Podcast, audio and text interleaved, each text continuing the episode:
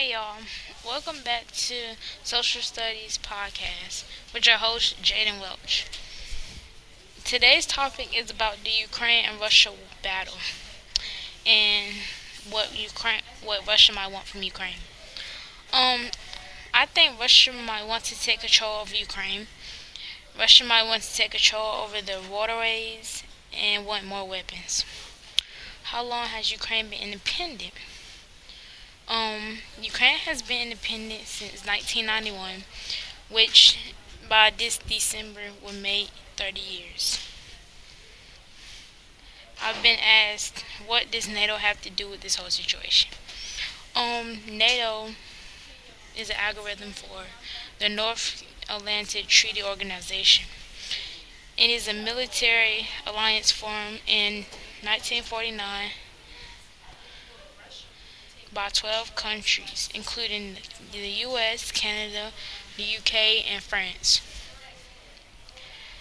Um, how is you, the US responding to this situation? Okay, President Joe Biden has said that Russia will experience enormous consequences if it invaded Ukraine, but that he has no intention of moving military forces into the country do you think we should get involved? Um, I think personally that we should get involved because if it was the other way around, they probably would help us out, and if they had the equipment, they probably would, you know, try to help out. Um, how are other countries responding?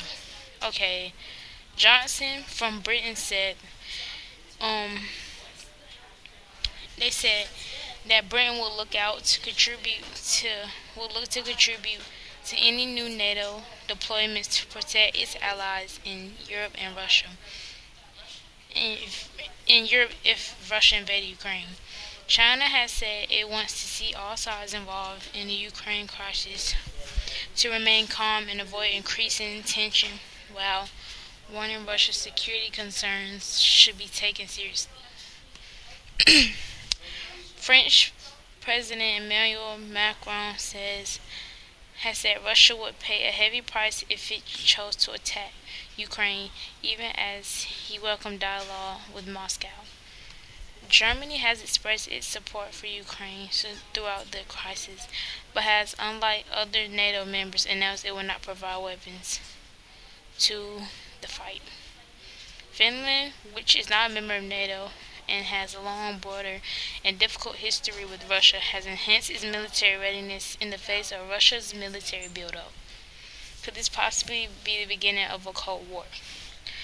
There are many talks about what might happen as a result of Russia invading U- Ukraine, but both sides agree to keep talking. okay, and lastly, I have some other facts for you. Responding to the U.S. President Joe Biden's decision to deploy extra troops to Europe this week, Russian Foreign Minister Alexander Grushko, Grushko said it was a destructive and unjustified step. The Pentagon said 2,000 U.S. troops would be sent from North Carolina to Poland or Germany and Germany, and a further 1,000 already in Germany would go to Romania.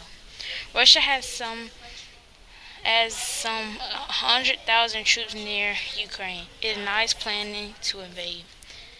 At least 14,000 people have been killed since 20, 2014.